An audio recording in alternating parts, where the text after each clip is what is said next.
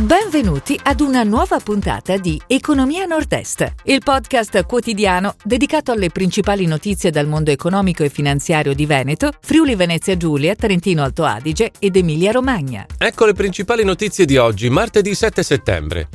Porto Trieste, in arrivo un miliardo di investimenti. Collezione Piombo Donna per OVS. Comune di Trento sostiene le microimprese. Nuovo premio della sostenibilità a Fiera Hotel 2021. Veneto progetta ITS per i nuovi professionisti. Startup innovative Emilia Romagna al vertice. Venezia crescono le aziende straniere.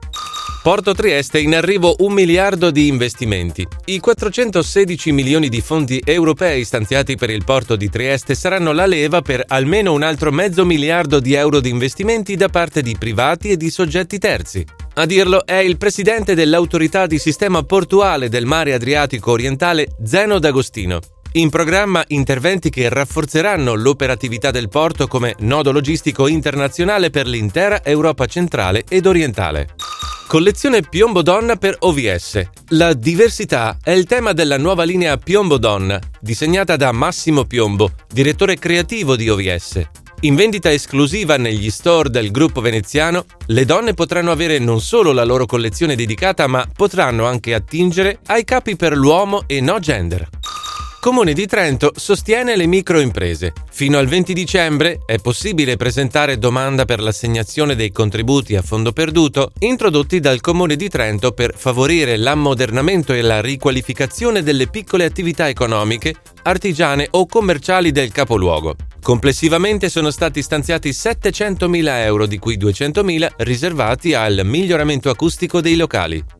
Premio della sostenibilità a Fiera Hotel 2021. Il premio vuole offrire ai pionieri della sostenibilità la visibilità e il riconoscimento che meritano. La terza edizione del Sustainability Award, in consegna a Bolzano, presenta quattro nuove categorie: innovazione, design, circle e sustainable pioneers.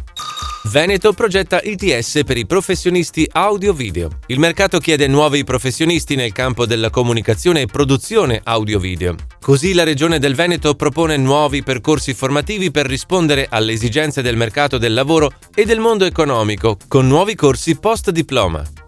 Startup innovative Emilia-Romagna al vertice. Sono 1091 le startup innovative residenti in Emilia-Romagna, pari al 7-8% di quelle presenti complessivamente in Italia. La regione si colloca in questo ambito al quinto posto a livello nazionale e al settimo per numero di piccole imprese innovative in rapporto a quello degli abitanti, ospitandone 245 ogni milione di persone.